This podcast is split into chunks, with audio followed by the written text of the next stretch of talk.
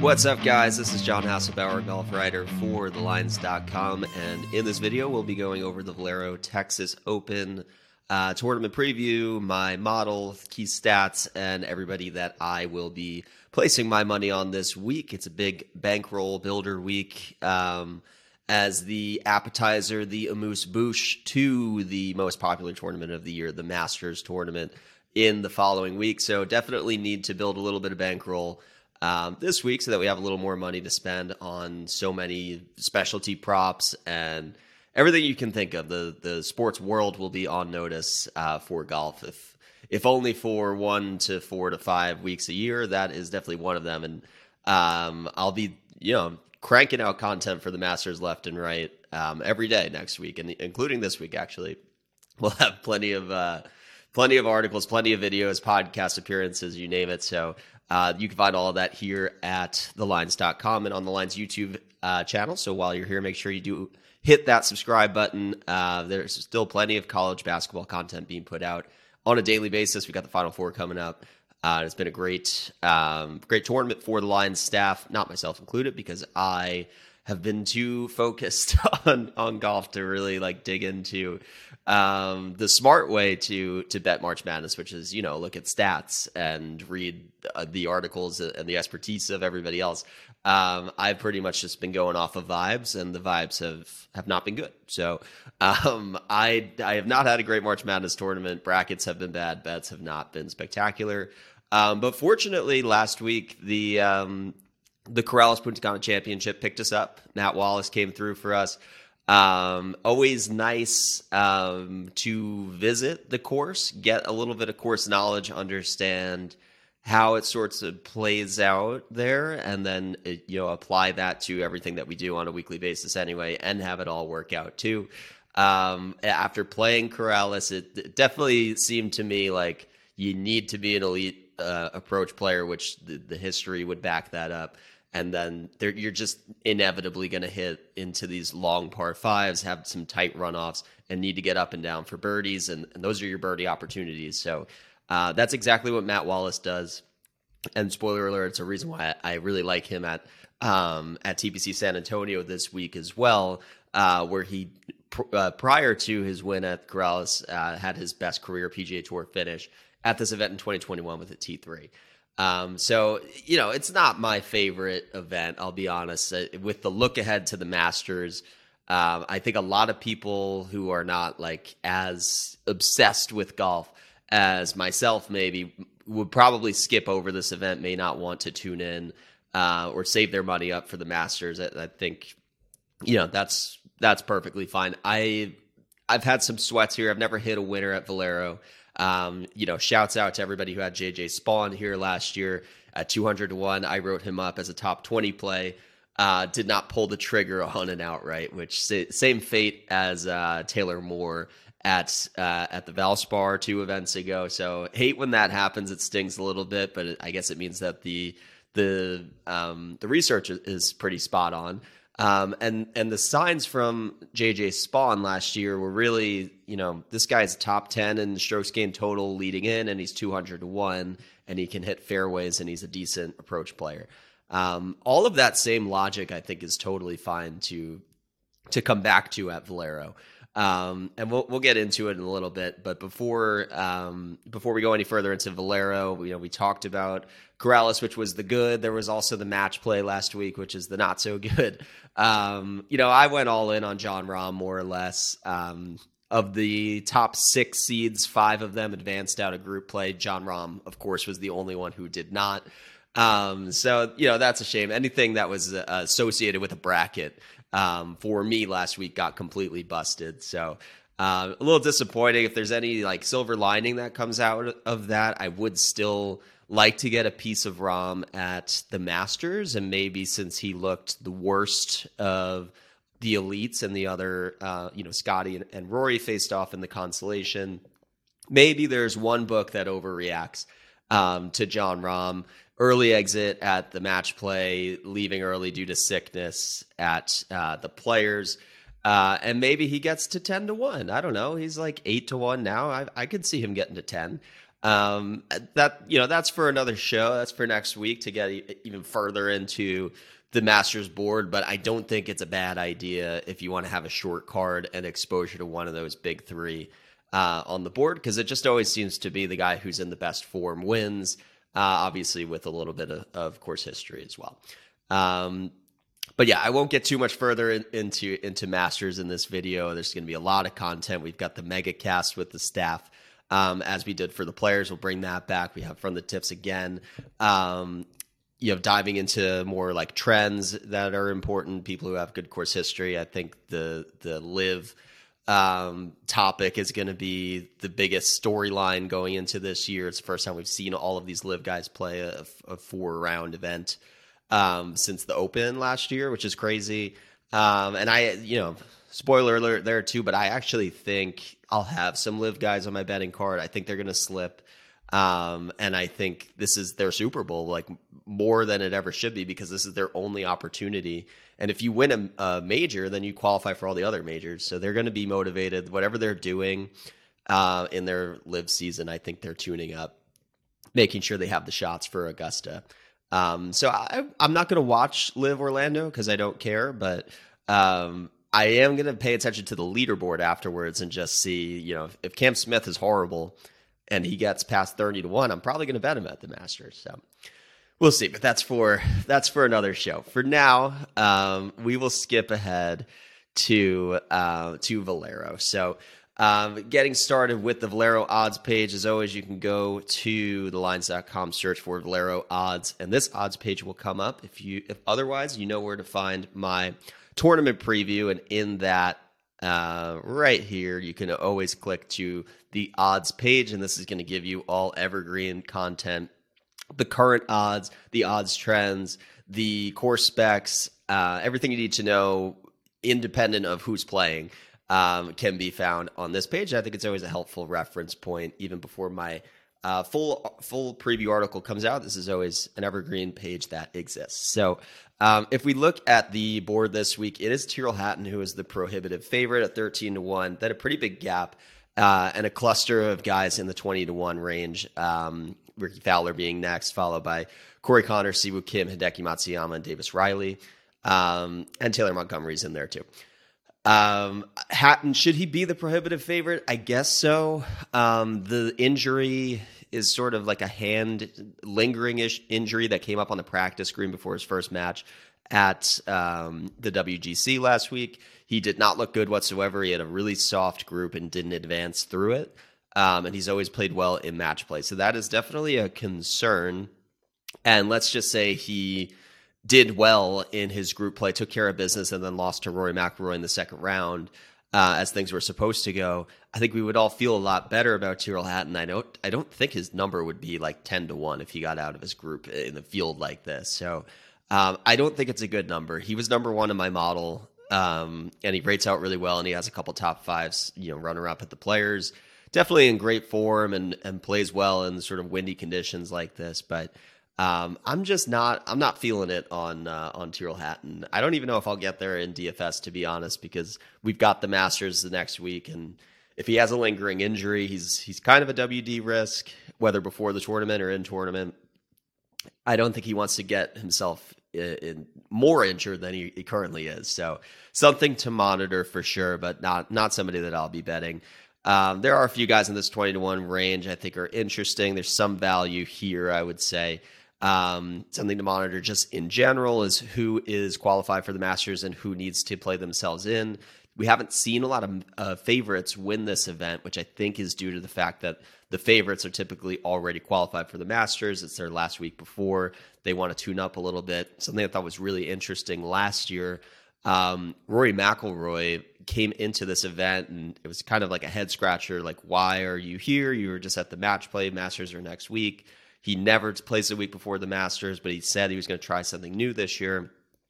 And it was so weird because he was hitting these big sweeping draws into like you know he's in the middle of the fairway 120 out and he's hitting this dramatic right to left draw And it's like, okay, I am watching somebody trying to tune up four shots at Augusta right now. He could not care any less about this event. And he missed the cut at Valero. He just went out there and said, I need two days of competition so that I can just feel a little bit loose, switch up the mojo, and try out a couple shots on a course with a gallery around me. Um, and he he straight up did that, and it was basically what everybody fears when we talk about a look ahead spot uh, or a tune up spot. But the year before, Jordan Spieth came in here, and you would have thought the exact same thing. The Masters are next week. He cares so much about the Masters. Obviously, everybody does. Um, but a past winner there. What's he doing at Valero? He couldn't care. Um, and he won at like 16 to 1 odds. So uh, it, it, can go both ways. I the Masters motivation thing I think is overblown. Like if you win any week on the PGA Tour, you qualify for the Masters. So yes, this is your last opportunity to. Uh, but you're not more motivated this week than you are other weeks. You're always motivated to win. Um, so I, I, think that's a little bit of a false narrative. But obviously, Rickie Fowler stands out here of everybody at the top of the list. Um, from Hatton, Connor, Si Woo, Matsuyama. Um, Montgomery's actually just on the outside looking in. Um, I think I'm not sure if Riley's in. Uh, uh, Kirk is definitely in. So of all these guys at the top, Fowler's actually the only one who's not qualified, um, and he can only get in at this point if he uh, if he wins. He would have needed to get to I think the semifinals of the match play. Drew a brutal group um, with with Rahm, and uh, it ended up being Billy Horschel who got out of it um, at the match play, but in any case, uh, he's a popular bet this week. Um, motivation or not, he just suits the course very well. Uh, so I won't go through the entire board, but those are your favorites. And then if we scroll all the way down to the course specs this week, TPC's San Antonio Oaks course is uh, just over 7,400 yards as a par 72. It's actually top 10 on the PGA Tour in length. Um, but it is not a course that bombers have had a ton of success um, true to the name Oaks Course. There are a ton of trees here. There's a lot of lateral punch outs. There's a lot of nefarious, uh, stymied against a tree or deep in a forest situation. So it's a skill to have control of your golf ball off the tee. And it is a driver heavy course. So it's not like you can lay up with uh, with three wood on every hole and, and play conservatively. You do still need to hit a lot of drivers. There's a lot of wind um, as well. So you need that distance. Um, I'm not going to say it's like a total uh, total driving course, um, but if you're accurate with the driver in your hand, um, it, it's helpful. Um, but in general, I would say not necessarily a, a, course where people gain a ton off the tee. Instead, it's definitely a fairway to green emphasis. Um, great approach players have won here. And they have some tricky bunkers. So short game touch around the green is going to continue to be important. Um, and I would also say that how slow the greens are here with with Bermuda and a little bit of POA overseed.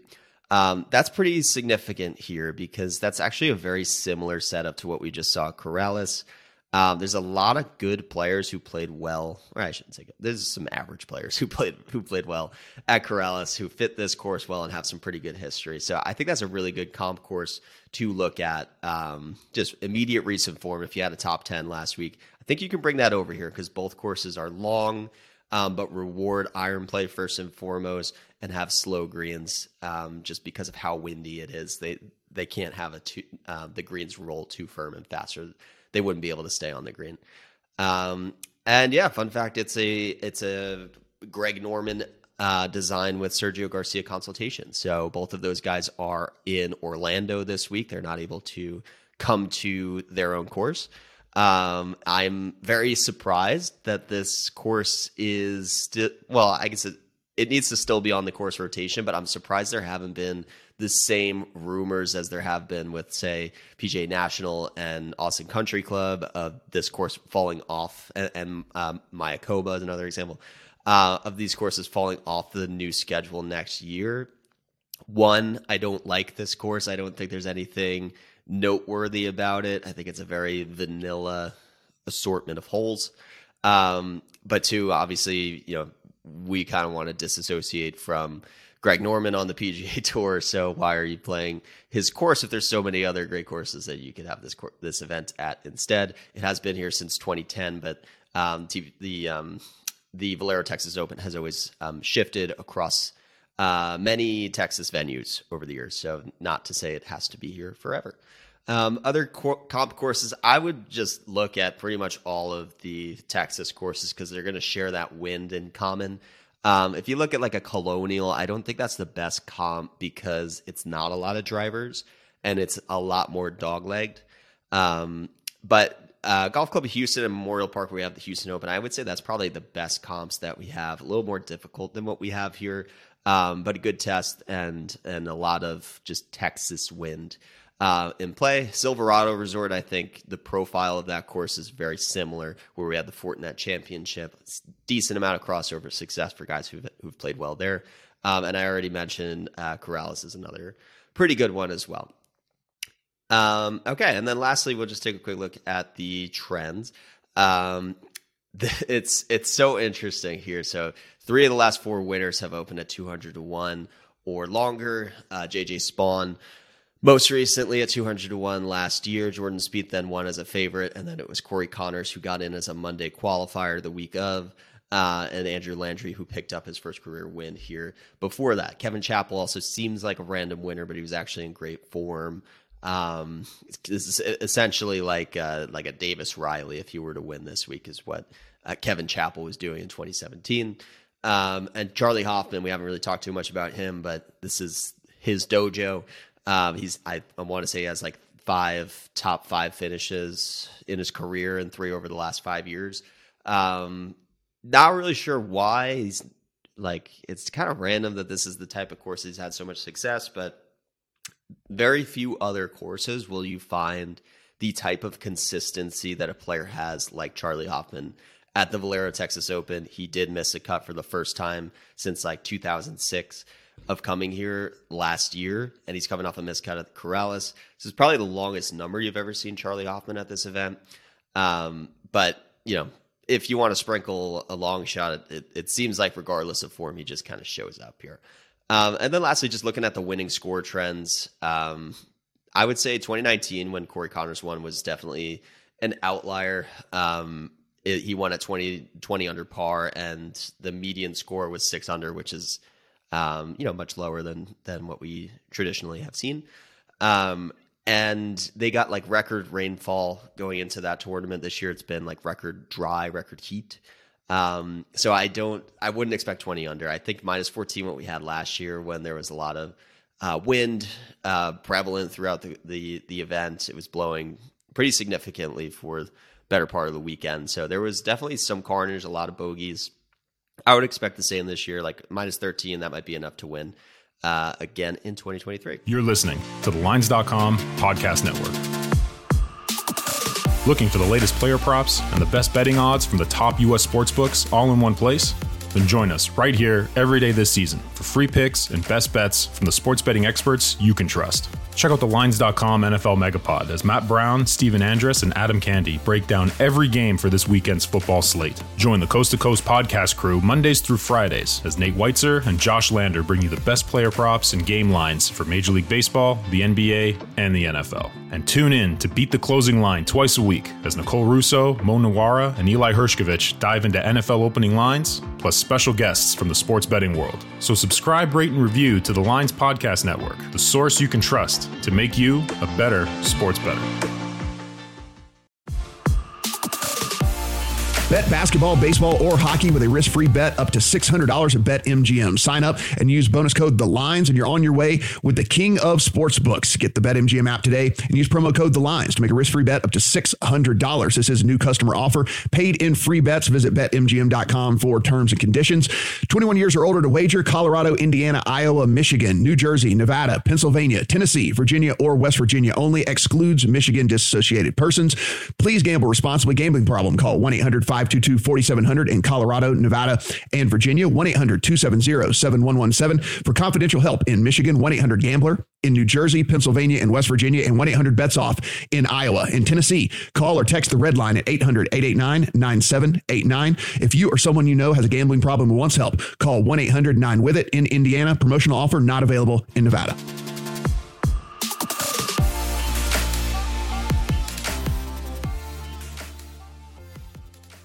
Um, okay, so let's then, that's the background on the course. let's move on to uh, the model this week. So I'm going to pull up and zoom in the model just to see the the key stats that I plugged in this week. Again, this is all in Fantasy National um, in a mixed condition model. So uh, in order of priority, I started with uh, strokes gain approach this week. You look at anywhere that JJ Spaun and and Jordan Spieth and, Corey Conners have won recently. That is a very clear through line of what's most important um, to find success here. Uh, I then went to comp course history with all of those other somewhat challenging Texas and wind influence courses. Um, and then as a recent form proxy, I like strokes gained tee to green over the last 12 rounds.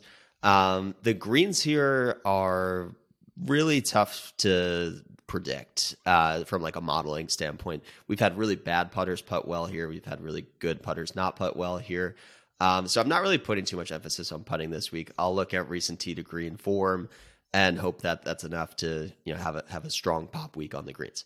Um, good drives gain is what I'm going to use as a, as a workaround to uh, strokes gain off the tee or driving accuracy it's just a good way to see who puts themselves in position, uh, which is all that matters on a course like this because the rough's really not that penal. If you just miss the fairway, you're still going to be fine to hit these greens um, for the most part from from the rough here. So, uh, really like good drives gain. Put it put higher weight on that than I normally would.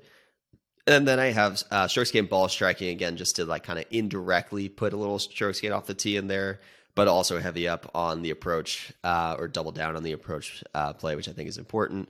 Strokes gain around the green whenever it's windy and moderate scoring conditions, you're always going to have to scramble a little bit. Uh, strokes gain putting just a little bit here for last 36 rounds. And then I have bogey avoidance, strokes gain total in windy uh, courses, so not exactly the same courses as the comps.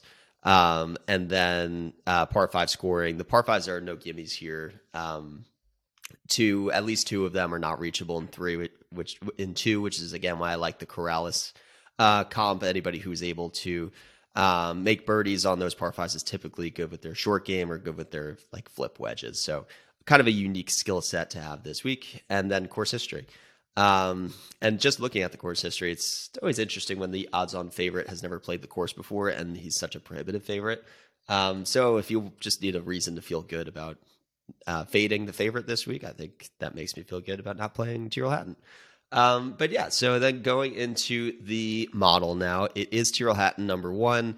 Uh, he's number one in approach, ball striking, number two in drives gain, and number one strokes gain tee to green over the last 12 rounds. So uh, obviously he suits the course well. He hasn't played it yet, but uh, assuming he's healthy, he should he should have a good week. But you never know with with the Masters look ahead. Um, after that, we have uh, Hideki Matsuyama. Chris Kirk Mitchell has withdrawn, so after him, it is Siwoo, uh, Alex Smalley, Eric Cole, Rickie Fowler, Aaron Rai, Brendon Todd, and Thomas Detry would be the last man in the top 10. Um, looking at uh, my bets now, um, let's see. So it is Tuesday afternoon, and I do not have a full betting card yet uh, which is unusual. It's been a busy busy week of work, so um, I have not really had a chance to super overanalyze the odds, and I think usually I would uh, have a full betting card Monday morning and capitalize on a lot of value as soon as the odds are up. I missed the boat on that, and I'm kind of feeling it now with uh, not so much value left uh, on Tuesday. But here's where I'm at. I basically have room for one more guy. Um, and I skipped the the top two here, which we'll come back to. But I started my card with Rickie Fowler, got him at twenty four to one. That was basically the first thing I saw on Monday morning. I got that in, and then you know I came back to it later, and all the other odds were gone. But uh, has nothing to do with the Masters narrative. I'm, I just think Rickie Fowler is playing the best golf uh, outside of Tyrrell Hatton of anybody in this group. He looked fantastic in in the match play. I thought he should have advanced, but he drew a tough group again. Um, but he looked really good. He's clicking in all facets facets of his game. Obviously, he wants to get to the Masters. Um, but he's a better player than most uh, most guys in this field, and you can see from a statistical standpoint, um, you know, just just very above average. I'm talking about top twenty five in approach, tee to green last 12, ball striking, bogey avoidance. So all things that should lead to a safe floor. He's also had good history here. He's 20th in in, in strokes gained total at uh, at TPC San Antonio.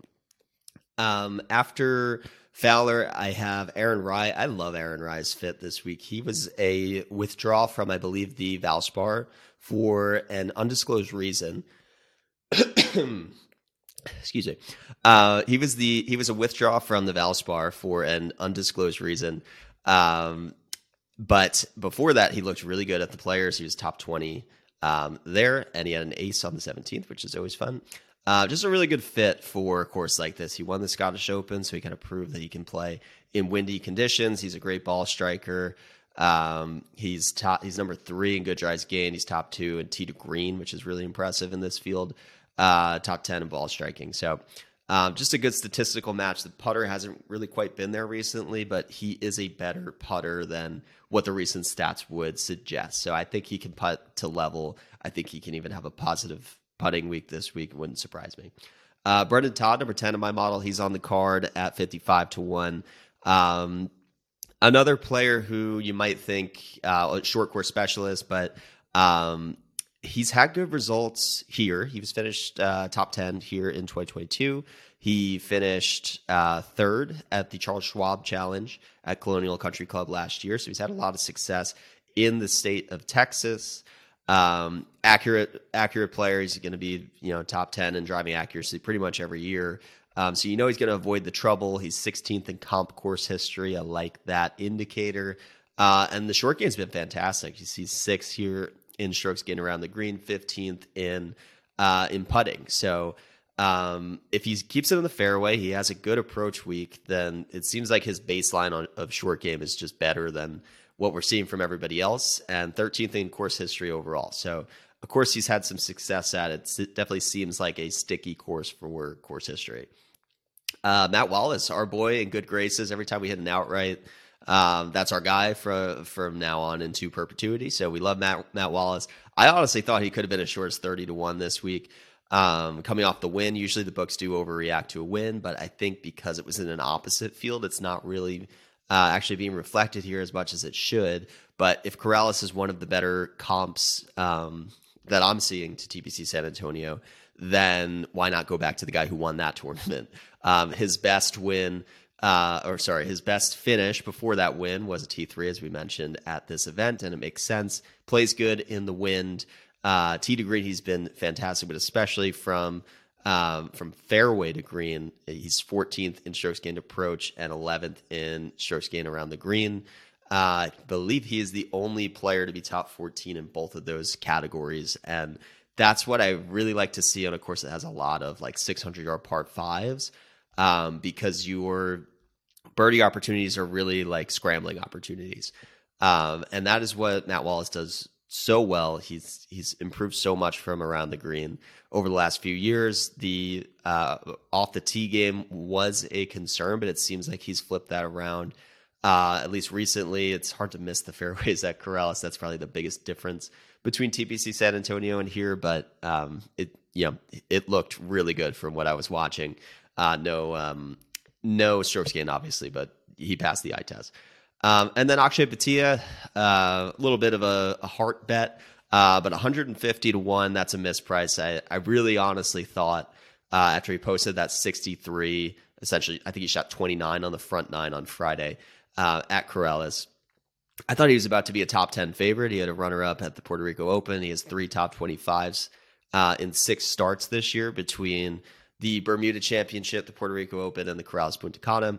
Obviously, a resort specialist is, is the through line there, but I see a lot of correlation with the windy courses. He's also played well at Pebble Beach.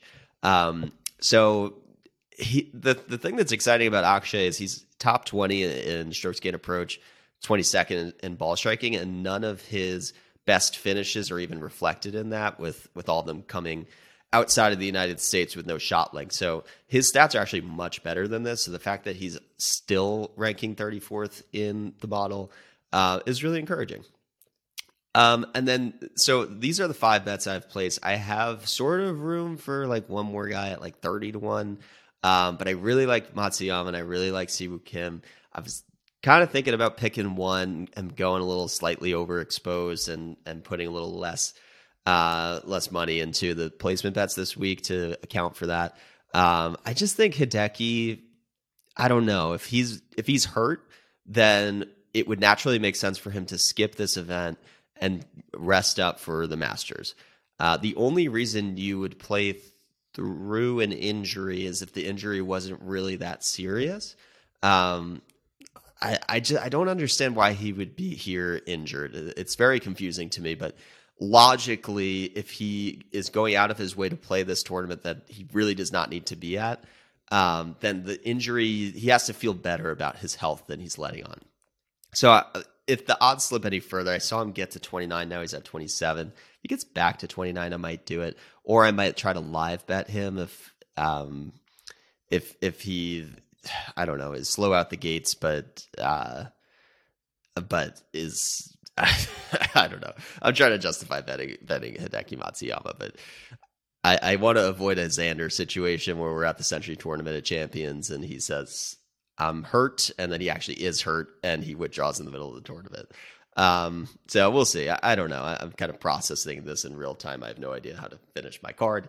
Um, and Si Woo Kim odds are a little short, but he's so consistent here. Um, 12th in course history fifth in approach and uh, and fourth in bogey avoidance. So it just seems like somebody who's almost a lock to be in contention. Um, he is in the Masters field, but he always plays this event, so I don't think he's looking ahead. Um, definitely somebody I like in the top twenty market. Um, okay, so that is the that is the card for the Valero Texas Open. Uh, thank you guys for following along. I wish you the best of luck with your Valero bets, and I can't wait to see you next week uh, when we really dig into Masters Week. So, thank you guys again, and best of luck with your bets.